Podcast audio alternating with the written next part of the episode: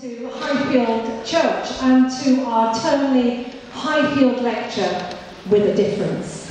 Uh, for those of you who don't normally come to Highfield, my name is Erica Roberts. I'm one of the staff team, and it's my job just to do some housekeeping and to, to warmly welcome you uh, here. Uh, if you happen to need the facilities, uh, we have the one loo over on my right at the front of church. When come to the Highfield lecture next term, there will be a choice of loos at the back of church. So uh, I bet you can't wait for that. Um, I can see no reason why there would be a fire. There are no candles lit, but if there was, just go out the way you came in, and there are several exits. Uh, we have refreshments at the back of church, and at the end of our time this evening, please do uh, stay behind and, and join us for uh, refreshments. Um, I'm now going to uh, hand over to Pete Williams, who is going to then introduce um, our guest lecturer, um, Paul Mealor from Aberdeen. And I'd like to say lots, and this is Kirsty Young, no, not Kirsty Young, Roy Plomley.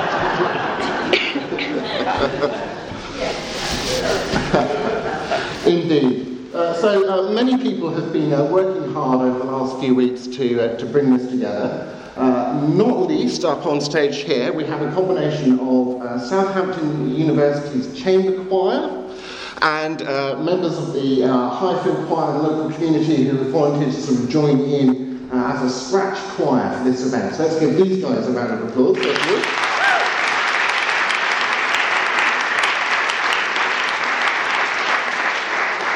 Uh, they have uh, been uh, rehearsed and are now going to be conducted uh, by George Richford, who can now uh, wave at us and come on and say.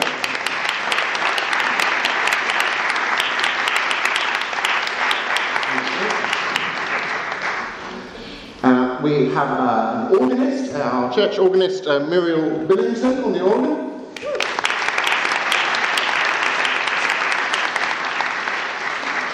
But my castaway tonight is Welsh composer Paul Mealor.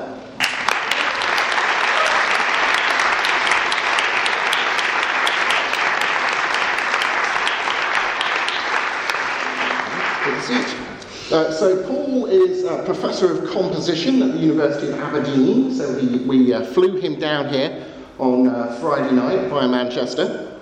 Uh, he's a fellow of the Royal Society of Arts, and his albums, uh, A Tender Light and I Saw Eternity, uh, have both been best selling albums. The New York Times has called Paul one of the most important composers to have emerged from Welsh choral music. And critics have described Paul's compositions as having serene beauty and as being music of deep spiritual searching.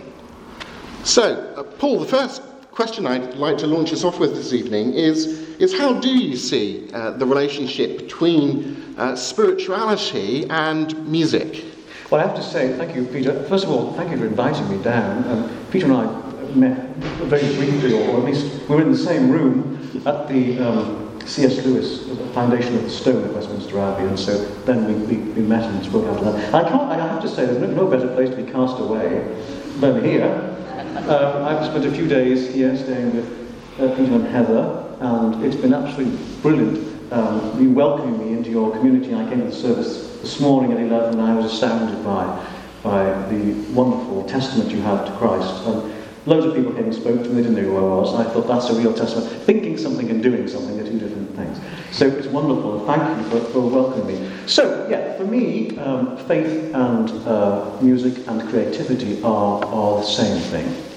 Um, I wanted, when I was a little boy, I was very naughty. Um, I'm still reasonably naughty. Um, and I was, um, with my brother, taken uh, to a river on Anglesey. I grew up on Anglesey in North Wales. And the river is called Dimbyslichwy, for you Welsh speakers out there. And I um, rather stupidly fell in, and I couldn't swim. And I was drowning, my brother had gone off. Um, and I, at that point, thought that I was going to die. Um, and something amazing happened to me. I surrendered to death as a child of nine. And at that moment, I felt the most amazing warmth and feeling that I've ever felt, never since, um, that actually death was not. Um, and I was dragged out. You'll be happy to realise I'm not actually a ghost, I'm here. I was dragged out and um, resuscitated and brought round. I said to my dad at that moment, I want to find out what that warmth is. And that's what led me to St. Asaph Cathedral and to the church and to speak with the dean and to join the choir. And for me, um, even though I thought initially I would become a priest, I think the world is glad that I didn't because I'd be terrible. Um, but for me, music is a kind of surrogate priesthood. Interesting. Now, I guess most people uh, who've heard of you from the uh, Military Wives Choir uh, endeavour, uh, and in particularly in 2011, uh, your song "Wherever You Are" uh, was indeed the first song to be number one in the UK singles chart and in the classical chart at the same time. Uh, and uh, you know the Military Choir conducted by Gareth Malone and uh, lots of television coverage about that. So I'd like to, to play a little snatch of that and then for you to tell us a little bit about, about that project and, and how it came about. Hopefully the technology will work for us. I was speaking to uh, a lady in this morning's service and mentioning this piece of music to her, and she said, uh, Oh, yes, the, the, tune is still stuck in my head. that is a good sign of a good piece of music, isn't it? The tune is still stuck in your head. So, how did you come to be involved with the, the Military Wives Choir project? Yes, it's all a bit random, to be honest. Um, I, I, for some bizarre reason, I've been invited to Chelsea Football Club's Christmas party. um, I'm not a supporter of Chelsea Football Club, um, but I've been dragged along to this, kicking and screaming. Um, anyway, when I was there, uh, uh, yeah, a couple of gin and tonics, and, and you know, the dancing started. And uh, I love dancing, uh, all these things. And uh, so I found myself, me and one other person, was dancing to Brown Girl in the Ring by Boney M, and that was Gareth Malone. And so uh, I knew from that moment that we were going to be friends. And so, so we became friends, we were chatting. Anyway, not long after that, he, he, he said to me, uh, he had rather too many whiskies, and he said to me, look, I wonder if you'd write me a song. And I said, right, of course. Thought nothing of it, thought he'd never contact me again. Anyway, uh, a few weeks after, he phones me up and says, I wasn't joking about that. I'm, I'm actually, I'm in a real problem here. I'm, I'm doing a TV program about military wives.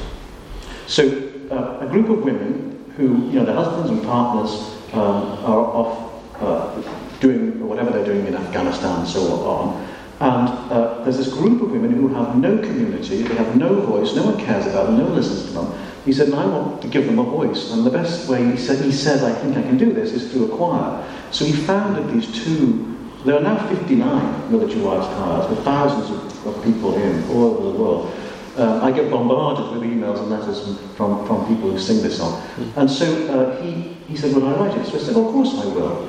But um, if they are to have a voice, then the words must be theirs.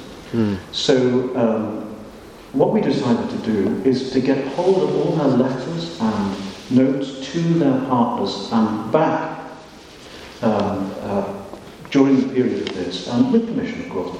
And they sent them to my little house on Anglesey. And this big box of thing appears. Um, and of course, you start reading through them, and what, you, what one doesn't realise is these are, could be people's last words to each other. Mm. Um, and they're full of great deep emotion. You know, even just a simple line which may sound to us here as twee, in a deep a moment when you may never see somebody again actually becomes an important line. And actually, six of the men whose lyrics I used in this died during the, the recording of this. And so those lyrics became incredibly important to the wives of those people. And the very first one was a bracelet um, that she'd written down, wherever you are, my heart will keep you safe. And I thought, well, that's what it is, because in essence, it's about seeking um, comfort across distance.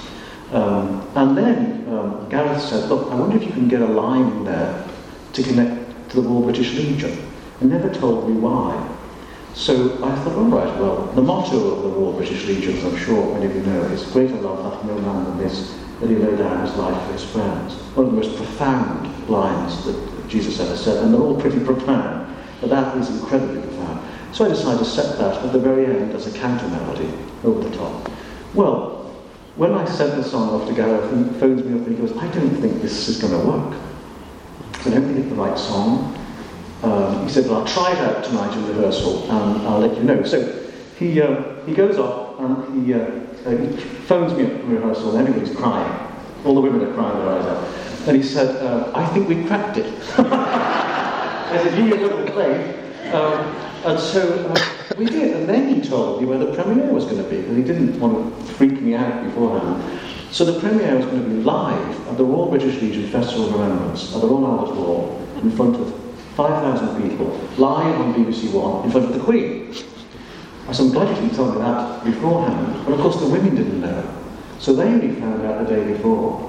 Wow. And of course they go out onto the stage, and I was there in the audience, and I, it's the first standing ovation they've ever had at the Royal British Legion Festival. Because here are a bunch of women who are not singers, they never said that they were, um, who have decided to get together and sing a song which is not easy. Um, and they did, and they pulled it off, and I was incredibly proud of them. It went on to uh, be recorded by Decca, uh, a 100% charity single, raised money for the Royal British Legion and the SSAFA Forces Help. And we raised nearly a million pounds in the first week, um, and 556,000 copies in the first two days. Hmm. Um, and it became the second uh, fastest selling single ever, hmm. um, second only to Candle in the Wind. And so, of course, uh, we won a Brit. I was at the Brits, that makes Elton John. Um, and uh, all of this, what us is enabled to do is for the Royal British Legion of the SSAFA to build two enormous houses so people who have come back from a service who have had maybe lost a limb or been, all of this money is able to support them and has supported them for the last six years. So, you know, if people say music doesn't change the world, they're completely wrong. It's changed the world for those people. Um, and it's one of the things, even though people say, oh, it's just a little tune, well, it is, but I'm quite proud of it. so, as Paul says, um, uh, let me get that working here. Oh. I first uh, came across his work this is passed me by, unfortunately, in military writing. I wasn't a, a viewer of that particular programme. Uh, but I came across his work at Westminster Abbey uh, in 2013 when we had this uh, unveiling of a memorial to C.S. Lewis, the writer, in Poets' Corner. Uh, and I had the privilege of, I was actually sitting in the choir stalls, at the back of the choir stalls, uh, when the choir sang a setting of one of C.S. Lewis's poems called Love's as Warm as Tears. And I discovered thereafter that this setting of this poem had been composed uh, by Paul. Uh, so I'd like to uh, play you uh, part of this piece of music here on this clip.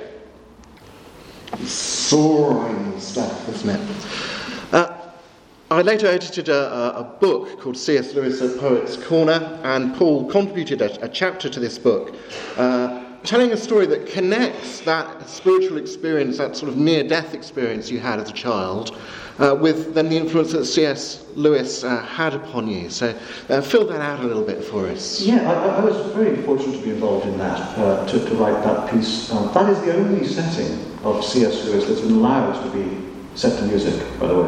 The, the estate guards his poetry and his, his text very, very um, um, powerfully, and so they should. Um, but I've always been drawn to, to C.S. Lewis. I mean, there isn't a person in this room, I'm sure, who hasn't read The Lion, Witch and the Wardrobe, or Magician's Nephew, or Voyage of the Dawn Treader, all of these wonderful, wonderful books that, if you, that show you the true face of Christianity in all sorts of different ways, without ever revealing it to you, which I think is the wonderful thing that Lewis had. And of course, um, for me, what I was, I was struck by is particularly um, one line, you know, we, we search for the hidden country and another line, we live in the shadowlands. There's always this some mystical thing that we don't quite know, we don't quite know where it is or how to find it, but sometimes you have to just uh, have faith. Um, and for me, the idea of a hidden country, somewhere, it's a bit like composing. You know, you sit down at your desk or, or you're, you're, searching for, for finding something, and you have to reach out into the unknown with a certain amount of faith. Um, and so I was drawn always to, to, to Lewis's poetry. Um, I'm sure many people don't know his poetry. He's more known as apologetics and his children's stories, but the poetry is incredibly powerful. And when I was asked to do this piece, I was given three choices. Um, and I chose this, Love's as Warm as Tears, because for a number of reasons. And when, the, when I spoke to James O'Donnell at Westminster, he goes, oh, we weren't expecting you to do that one. he thought you were going to pick one of the more easier ones. And I said, well, actually, I was drawn to it because I'm quite often drawn to the contradictions in faith. Uh, not, well, contradiction is not the right word, and you'll be able to give me the right word because you're a philosopher. Paradoxes. Paradox is the right word. Uh, it's a more gentle way of saying contradiction. Um, and I love the fact that, um, you know, to be first you must be last, to live you must die, all of these paradoxes that happen. And there's a lot of them in this poem. Love's as warm as tears isn't necessarily a paradox, but it is an interesting line, um, which equates pain with love uh, which I want to see at lines that runs through C.S. Lewis's work. Uh, and so when I set this text, I wanted to get those, those two sides. The beauty that we find in love is only beautiful when we understand the pain that comes with it as well. Uh, otherwise, it means nothing. You know, if you go to a service or you go to a piece of music and it's just light after light after light, you're not learning anything um, you have to understand the true nature of darkness to be able to be, even remotely understand what light is. Um, and you know, C.S. Lewis talks a lot about suffering being God's megaphone for raising a deaf world and all that kind of stuff, whether you agree with it or not. It is beautiful and is important to think about. And so in this piece, there are, there are, those, there are those dark moments where you get some love as fierce as fire, and you get this crushing fire chord in the middle of it um, which is a series of wrong notes, for want of a better word. Um, so yeah, so this is a reflection of those those paradoxes. Mm. I wonder if that sense of, of, of reaching out and, and, searching for something beyond and, and more uh, is something that's uh, reflected in our third piece of music. If we could have the uh, PowerPoint up, which uh, when I first uh, saw your section, I thought, oh, that's a little bit left field, uh, up against the, the other pieces of music we have. But, but the, the song Bright Eyes by Art Garfunkel, which many people will know uh, from the, the, uh, the movie cartoon of Watership Down, the novel by Richard Adams. and this song, again, speaks very much of that sort of sense of, of reaching out into, into the unknown. Is that why chose it? Yes, I, cho- I chose it for, for a number of reasons. Uh, I chose it for a number of reasons. Firstly, uh, because I absolutely adore the book. Um, I don't think anyone's ever read the book, Watership Down by Richard Adams. I was very lucky to, to have met Richard Adams. He died, I think, last year, and, or even this year, fact. An incredibly brilliant, brilliant writer of children's stories. If you've not read Plague Dogs, by Richard Adams, then get reading it. It's phenomenal. Anybody that likes dogs, you'd be crying at the end of it. Um, so this uh, is a stunning book about friendship, about trust, about love, in the most profound way, through the eyes of rabbits. Uh, it's amazing. Uh, so for me, in, in the little uh, cartoon that come out where Simon and Garfunkel do this song written by Mike Batt, the great uh, English writer of popular song, um, it is the most perfect song. Mike was asked to write a song about death. But he didn't. He wrote a song about hope through death. You know, and in the images of the words of Bright Eyes, he touches upon how can a light that burns so brightly suddenly fade and die? And he's asking how can that happen? And in that searching, he's finding the answers. Mm-hmm. And, uh, and I think it's, it's a tale of, of such wonderful, such wonderful sacrifice. Um, mm. There's a wonderful scene, I don't even remember, where Bigwig um, have seen this already? Um, uh, decided that he is going to defend this, hole, this rabbit hole from whatever is going to come at him, and he does. He's defending everybody, um, even until it's looking like he's going to die. Is he going to give up? And I think that is the struggle that a lot of us have in life, isn't it? Uh, and in this song, we just get a glimpse, a very simple song, it's four or five chords. This is a, a, a scrap of harmony, but it's stunningly beautiful. Mm. Well, let's listen to uh, a snatch of uh, Bright Eyes sung here by Art Garfunkel. You just want to get a candle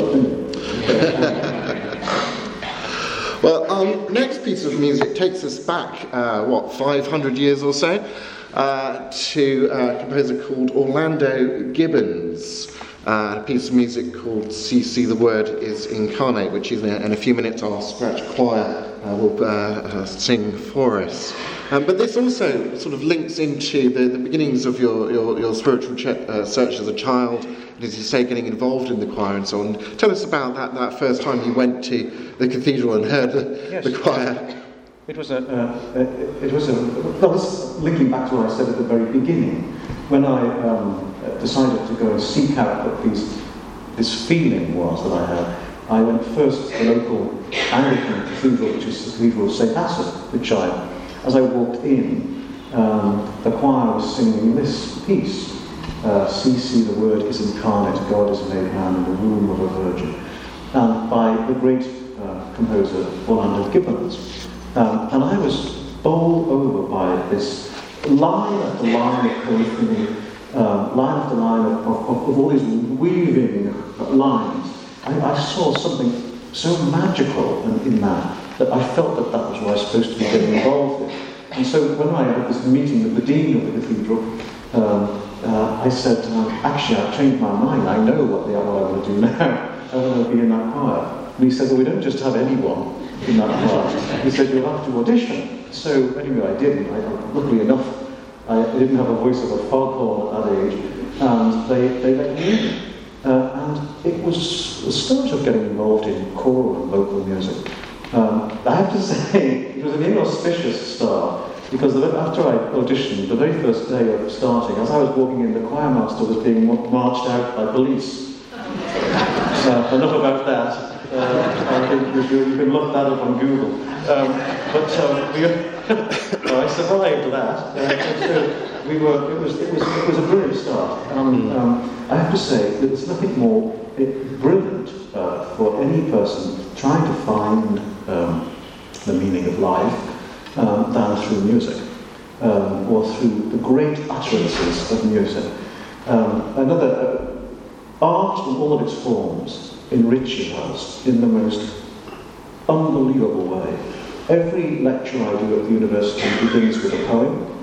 Um, I take the composition students out to see contemporary dance, to see ballet. Um, I think that um, it's important to all of us to look at how every human being that we can has touched the subject of immortality and life, um, and how we exist as people. And there's nothing more immediate than music, nothing more, something that touches you instantly. And you know what? The great thing about music is you don't have to speak the language. So let us uh, welcome uh, onto the platform George to conduct our choir uh, in singing uh, See, See the Word is Incarnate uh, by Orlando Gibbons.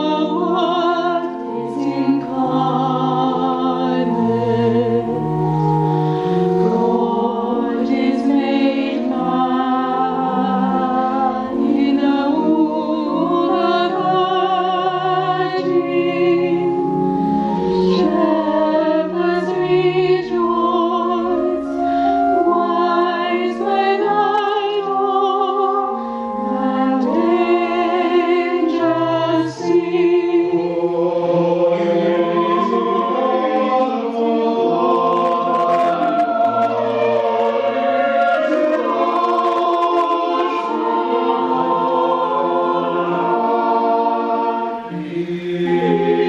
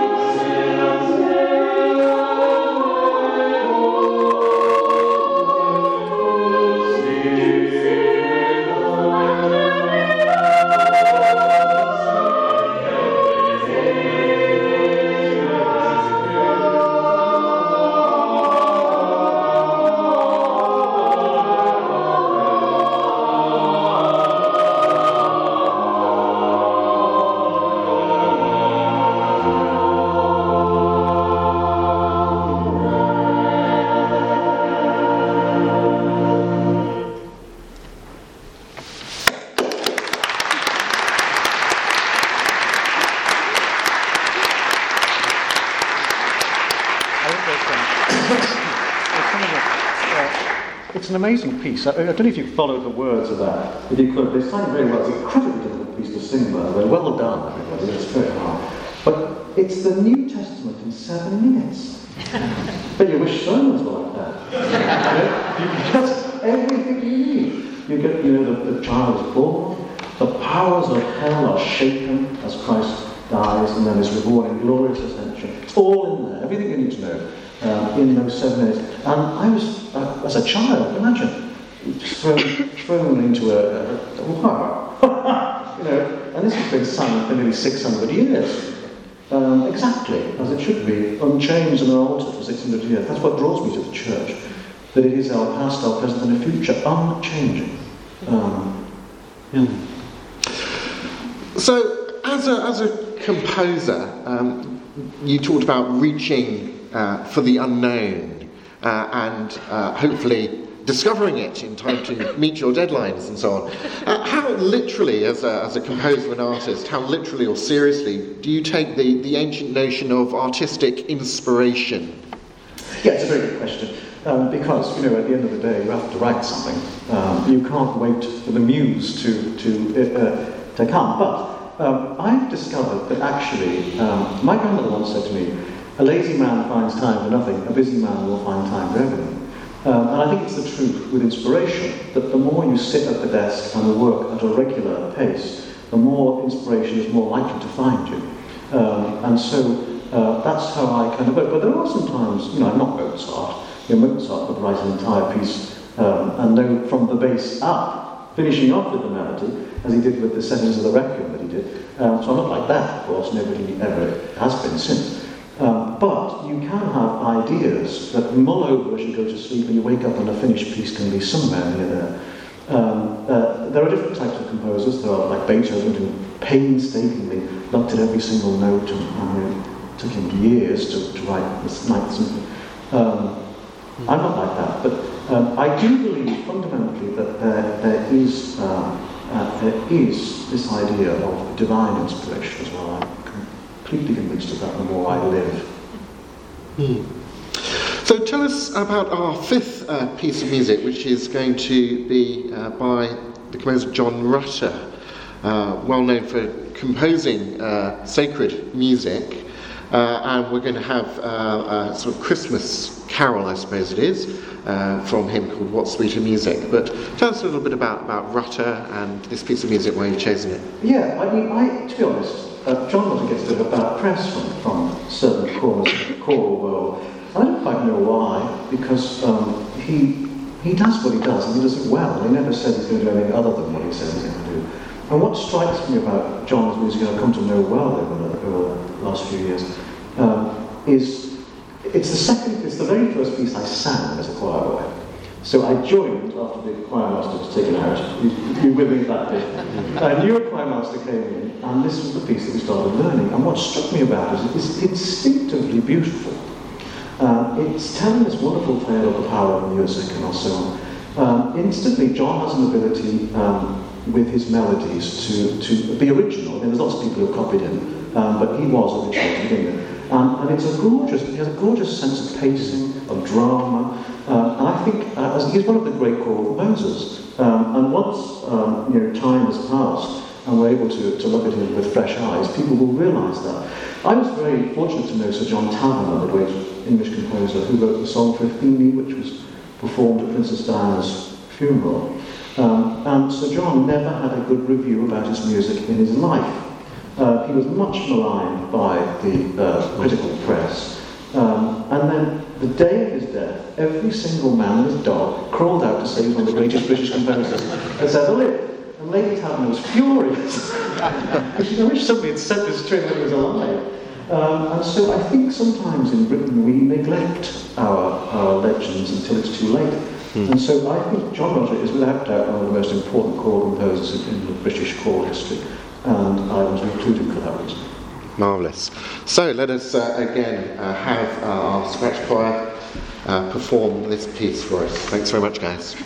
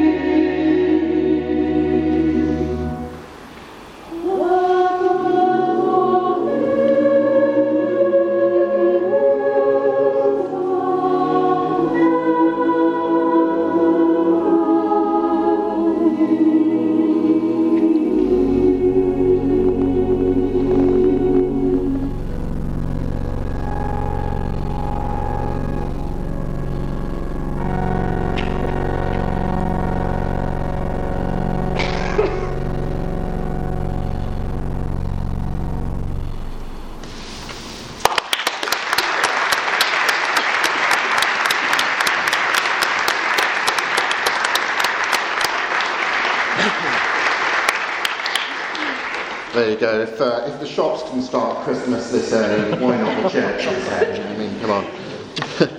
so, uh, let me uh, advance my PowerPoint to make sure I know where I uh, uh, am in this. We've had uh, Gibbons. Here we go. Um, William Mathias. Mathias. Mathias. Yeah, I pronounced it wrong again. I pronounced it wrong again. Mathias. Uh, who's someone you uh, studied under in, in Wales. Tell us a little uh, about William. Yes, uh, William Mathias, a very important um, composer in Wales and choral music. Um, he uh, was born in 1934, died in 1992, a very short life, only 57. Um, but he um, was professor of music at the University of Bangor, um, where, and I grew up on Anglesey, so it's the closest university. And I had a very pushy grandmother. Um, I think many of us do. I'm gathering, getting a reaction from people. Um, and so she decided, when I decided I wanted to be a composer, you know, all things, uh, she said, well, I know a composer. So uh, she went off to Will's house, knocked on his door, and said, uh, my grandson's nine, and he wants to be a composer. You're going to teach him. So I kind of slightly maxed out because he just retired. Um, he took an early retirement due to ill health, and he was looking for a project. Uh, and so I became that project. Um, and so I would turn up every fortnight with uh, various harmony and counterpoint and polyphony and all this stuff, orchestration. And I'd sit in his uh, conservatory overlooking the Menai Straits, a beautiful piece of art, uh, writing music. And um, I, uh, I learned so much from, from him you know, over the years. Um, and then, of course, he fell incredibly ill, um, and he, he was dying. And uh, I think I was one of the last people to see him. And I was still quite young, and he loved to drink, Will. Really liked a glass of whatever was going. Um, and when I went to see him at the end, he was in bed, and, Yvonne said to me, You haven't got to drink any alcohol, he can't, he's not allowed any. I was about 10, 12 or something. I said, No, no, I don't have any. So I go up into his bedroom, and I sit on his bed, and he goes, Has she gone? So I went go and look at and I go, yeah, and he pulls out a bottle of scotch. Was the kind of guy he was. And it's really interesting that, you know, we, talk about is someone their art, you know, and Oscar Wilde, of course, has taught us that, you know, you're not necessarily your art. You know, you can, you can love Wagner but hate the man's politics. You don't have, they're not the same thing. Um, well, in Will, that's, it's, that's not true. This music is him, uh, full of life, full of, uh, of, of, of, of wit, um, uh, uh, full of humour uh, and, and lively, lively rhythms and cross rhythms. Um, and the interesting fact to this, so in 1981 he wrote this piece we're going to hear now called Let the People Praise Thee, O God, for the wedding of Prince Charles and Lady Diana Spencer. Little did any of us know that 30 years later I'd been doing a similar thing for William and Catherine. Uh, so it's a little bit of stroke of, I don't know what, but um, uh, I just thought it'd be nice to include this because he's always in my, my mind. And the interesting thing, whenever I write a note down, I always imagine him going, Do you really mean that, boy? no. and his favourite line was always, I like it, but it's two bars too long. And I'd say, which two bars? He goes, ah, then you'd be the teacher and I'd be the student. Marvellous. Well, let's uh, hear this uh, YouTube clip of the Atlanta chorus uh, singing Let the People Praise Thee, O God. He told a very funny story, actually. There's a piece he wrote called Sir Christmas. I don't know if you know that. You guys might know it. Uh, a Christmas Carol. And at the end of it, um, this uh, shout, um, Noel! So da, da, da, da, da, Noel! Anyway, the premiere at King's College, Cambridge, um, one guy was late, our baritone player, and they said to him, we're going to shout sod off at the end. uh, and he goes, really, goes, yeah, Will's here, you know he loves a laugh and stuff, so to it just for Will. So it comes to this bit, and goes, da, da, da, da, da, da. Nobody does anything but this one guy,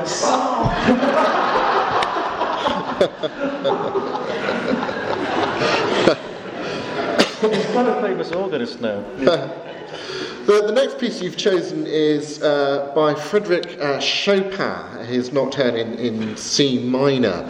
Um, uh, Chopin. So uh, there was a bit of a sort of family connection here, in a, in a, in a sense, that you were telling me about. Earlier. Yes, uh, yeah, the sharp minor. It's, uh, it's, um, I, uh, my, my father is Polish. Um, our, our name was originally Milarowski. Um, and my grandmother and her, her, her sister-in-law and my father, nine children were my father's family, um, had to leave Krakow during the Second World War. My grandfather died in Auschwitz. Um, he had to stay behind so that they could, they could escape. Um, and so there's that Polish, uh, strong Polish connection that's um, been with me, um, uh, so, uh, particularly from my, my grandmother. Um, and uh, my great aunt Ethel, um, who lived to the age of 107, um, 1897 to 2004, and when I asked her how she'd lived so long, she goes, Hitler's not going to get me, God's not having me either. um, she she, it's true, she lived on um, cigarettes and booze. Um, uh, a great example of what not to do to live to 107. But um, what struck me is that through talking with her, and indeed my grandmother, um, uh, what I hadn't realised is in all my choral music, there's this low stuff, in deep fifths and thirds. And I remember my, my, my great aunt was saying, I guess, don't you think this is our kind of Russian Polish heritage? Because Milanowski, the Russian man of the Russian Orthodox Church, which she'd always have playing um, as, I, as I, was, I was growing up. So I just wonder whether that's there. But I was drawn to Chopin, one of the great, greatest Polish composers, next to Penderecki and Lutosławski. Um, and there you go. Um, and I, I was drawn to particularly particular nocturne in C sharp, because it's minor, because um, it's now connected uh, through various performances and various films to the Second World War. It's that famous story of that wonderful young Polish pianist who was kept alive in the concentration camps because she could play it. Um, and the commandant kept, kept making her play it. And then there's, you know, that famous The Pianist, um, Szpilman, um, where that this nocturne. So it's become synonymous with that period, although it wasn't published in Chopin's lifetime, it was published 25 years after his death. Um, so, um, and it's a phenomenal piece, uh, which is incredibly moving. And uh, here is the beginning of this piece uh, played uh, by uh, the pianist uh, Tiffany Poon. And our final uh, piece of music uh, is Ubi Caritas from the Royal Wedding. But this is, a, in a sense, a piece that you had, had written and then rewrote Yeah. uh, in, a, in a different context. Uh, fill us in how that came about. Yes, well, I was uh, sitting at my desk in the university marking first year harmony papers. Not a task I enjoy, I can tell you that, nothing. Um, everyone was failing as I was going through. Um, and then I get a phone call, and I pick it up, and uh, the person says, you know, um, this is uh, William Wales here. I'd like to speak to Paul Mealor. And I said, I don't know anybody called William Wales.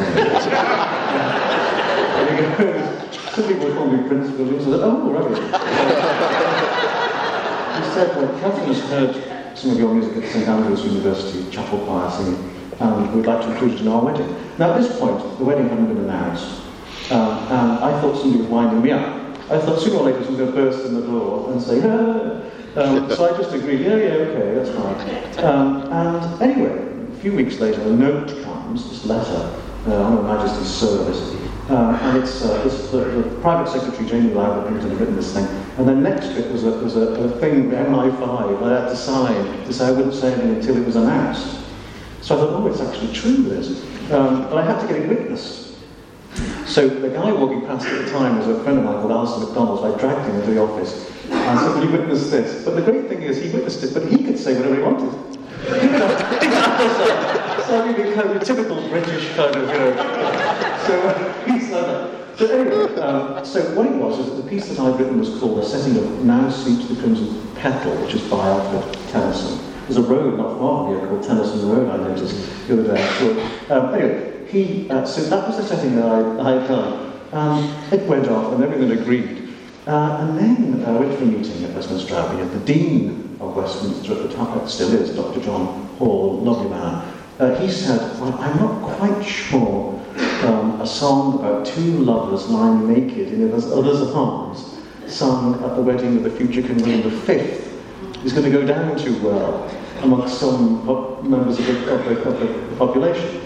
So um, anyway, um, we agreed that, that maybe it wasn't. Although I have to say, the Song of Solomon is much more raunchy than, uh, than that. Anyway, Song of Songs is much more raunchy than, than that. Anyway, so I decided that I would reset it musically.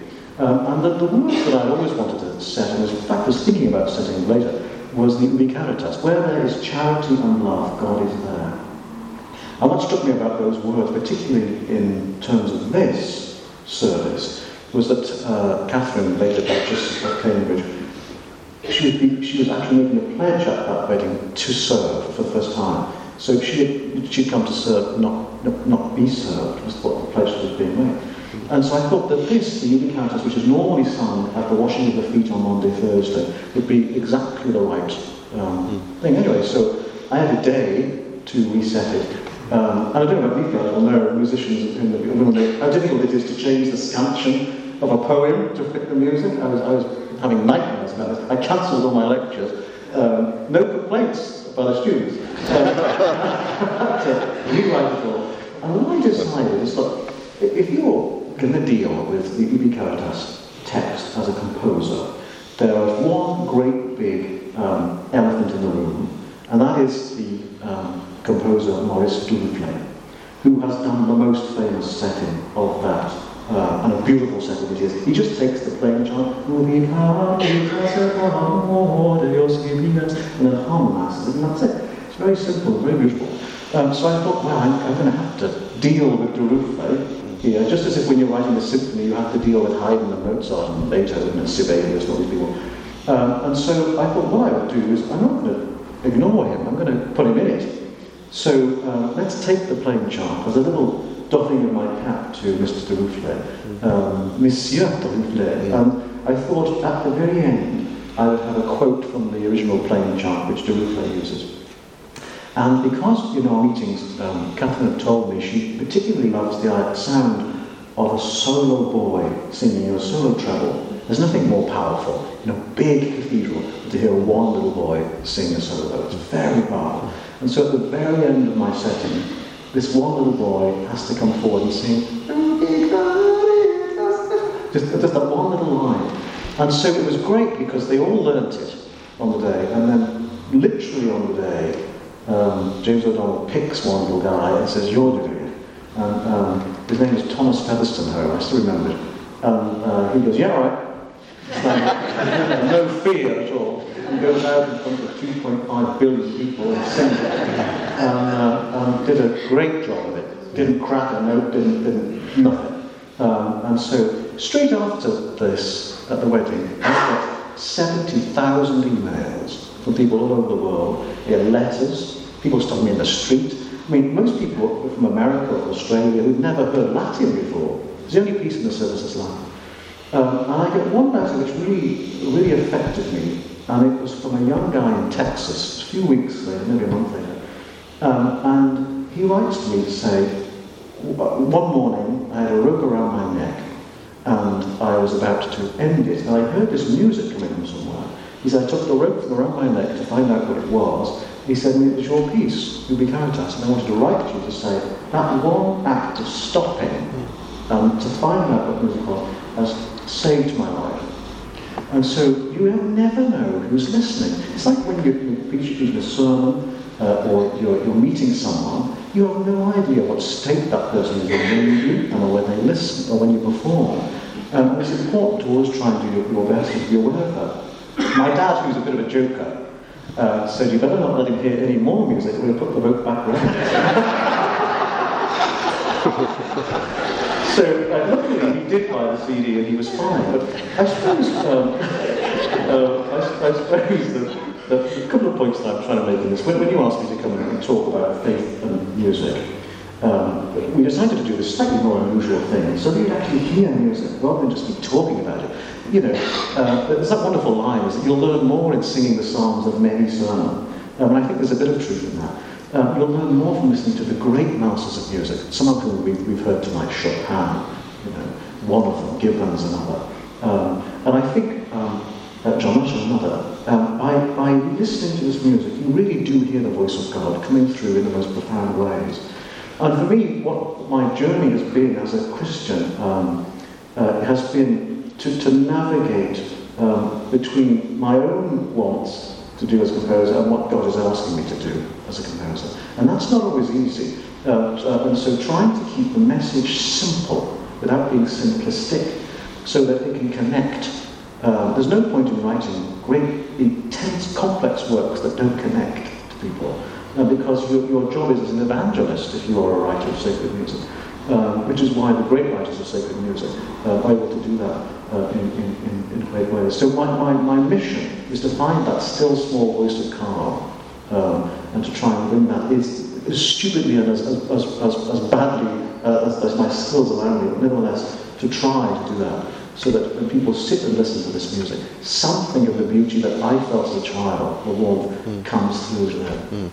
Well, let's listen to the, the opening of Ubi Caritas from uh, the broadcast of that uh, service itself.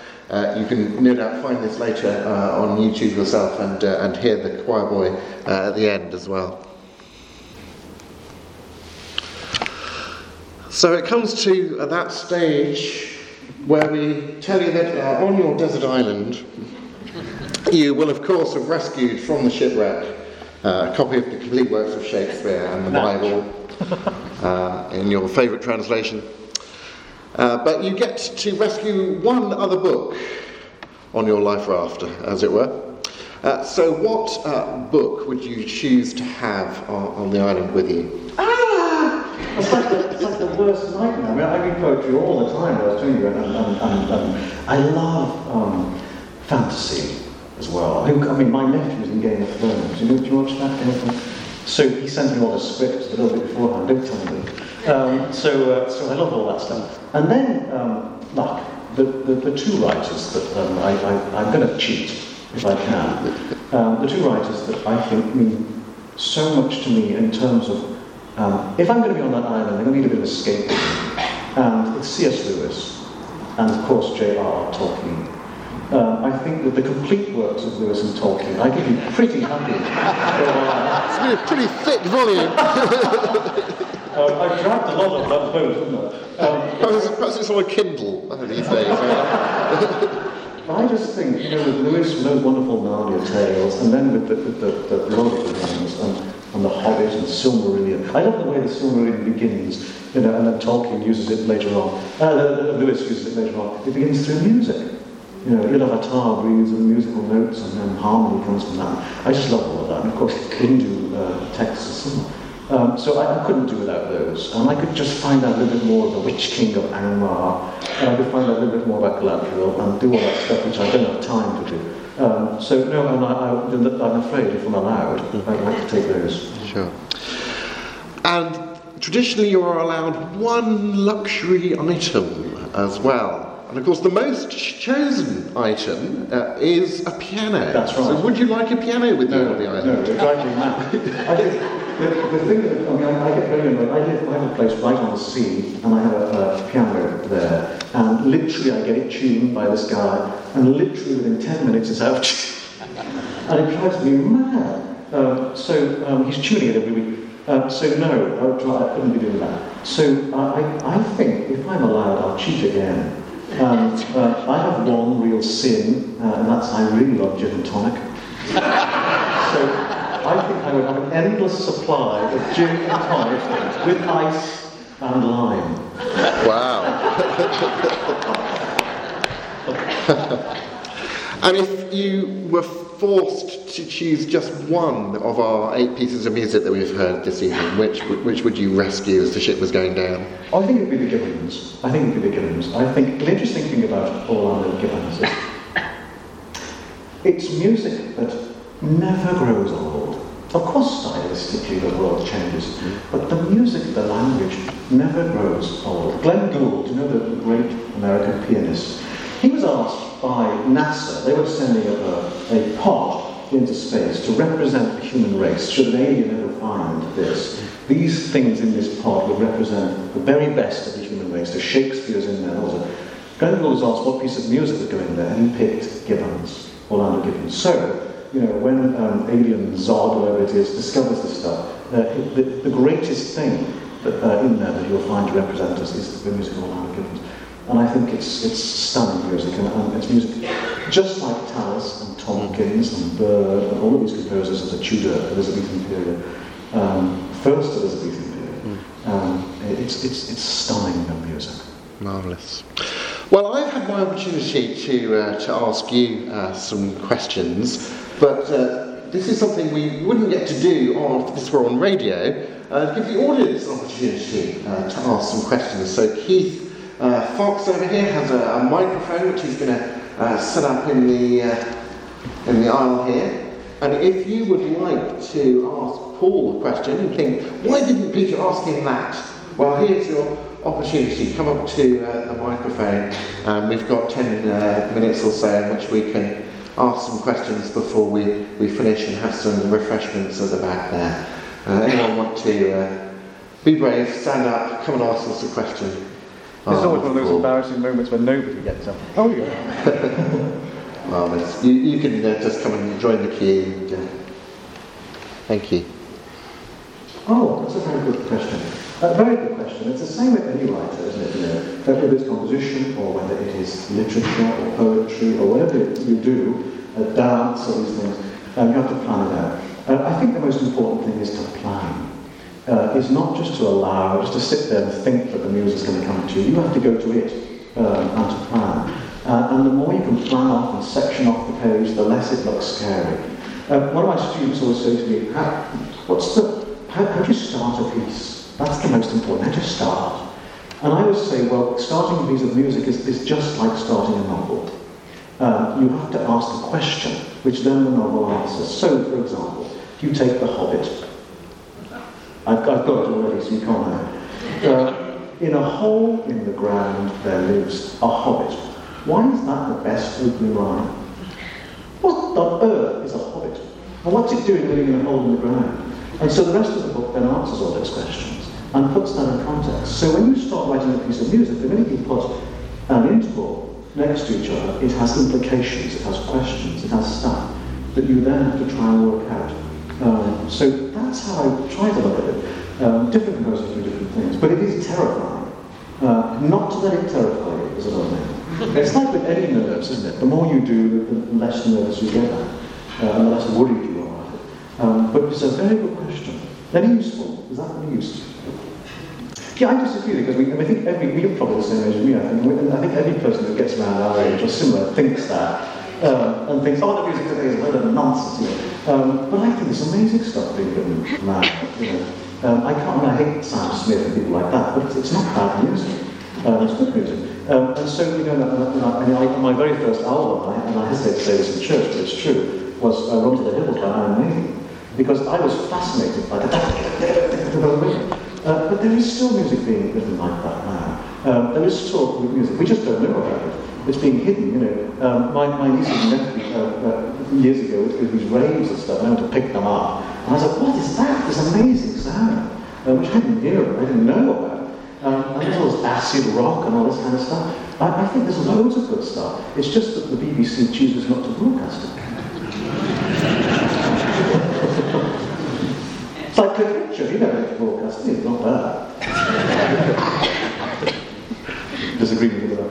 There are a couple of answers to that. Firstly, in my slightly younger days, um, uh, my publisher said, oh, you know, if you make this slightly easier, more choirs could do it. I said, I don't want more choirs doing it, I want the best choirs doing it. Uh, that's why I did it like that. I'm not in this to make money, I'm in this to make a statement. Um, and so, but having said that, um, recently I have been thinking about it, that there are good choirs that don't have the DVC, the numbers that you need necessarily to do these pieces that I do. And so I have written a number of things for Travels and for St Marylebone Parish Church in London, I've commissioned a number of pieces. Um, and I have made a very simplified version of, of, of, what I would normally do, and I've actually been pretty happy with it. Um, so it's kind of simplification without selling out, that means. Well, I can't sell out because I'm going to in, but you know what I mean? Um, but it's, it's an interesting point. It's something I have been thinking about. In terms of writing congregational hymns, well, it would depend which congregation. Um, I don't really write for guitars and, and, and, and, and tambourines and stuff like that. That's not my thing. I'm against it. It's just not my thing. Um, but if somebody wanted a, more a classical, uh, uh, uh, a lighter song, then I'd be very happy to do that. Um, uh, and I, I've been commissioned by a big American church to do such a thing, uh, which I'm doing at the moment. Um, in terms of selling out, I should tell you who I'm going to see in December. So four years ago, I was commissioned to write a Christmas carol for the lighting of the Christmas trees in Washington. Um, and so I agreed to do it. We were laughing about this yesterday. And so I wrote the piece, sent it off. And I, of course, I forgot that the president is going to be there. Trump that one. Anyone else? Yes, thank you. No, I think you know, it's a very good point. Um, um, and John is an atheist, um, uh, and I think he's quite open about it. Um, difficult time when his son died. His son was killed outside Clare College, Cambridge, knocked over. And I think that really affected John in many ways. Um, and I think maybe at that point, I don't know, but at that point he had a problem with faith. Well, it's understandable, isn't it? Um, but I think, um, yes, I mean, of course you can, you can, you can, you can disband uh, disbelief, can't you?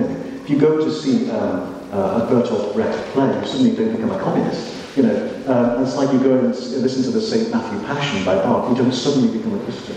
Uh, so I think you can uh, do that. Um, for me, I, I, I, find there must be, and I'm, I'm uh, uh, I'm not a philosopher, but there must be some difference, and I don't know what it is, um, between someone who's writing something who doesn't fully believe it and someone who is writing something who fully believes it.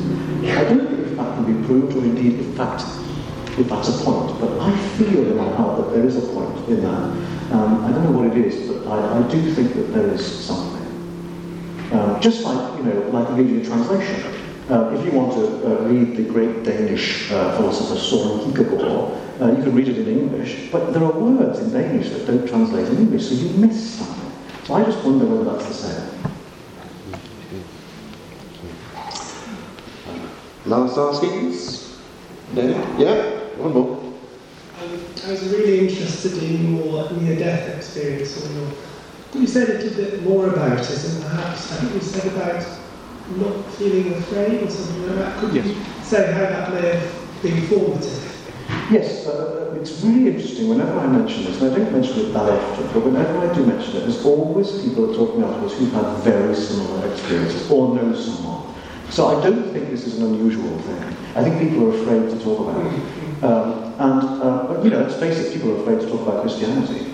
I got so much stick on social media for being a Christian, which I would never have had if I was a Muslim or, a Hindu or an atheist.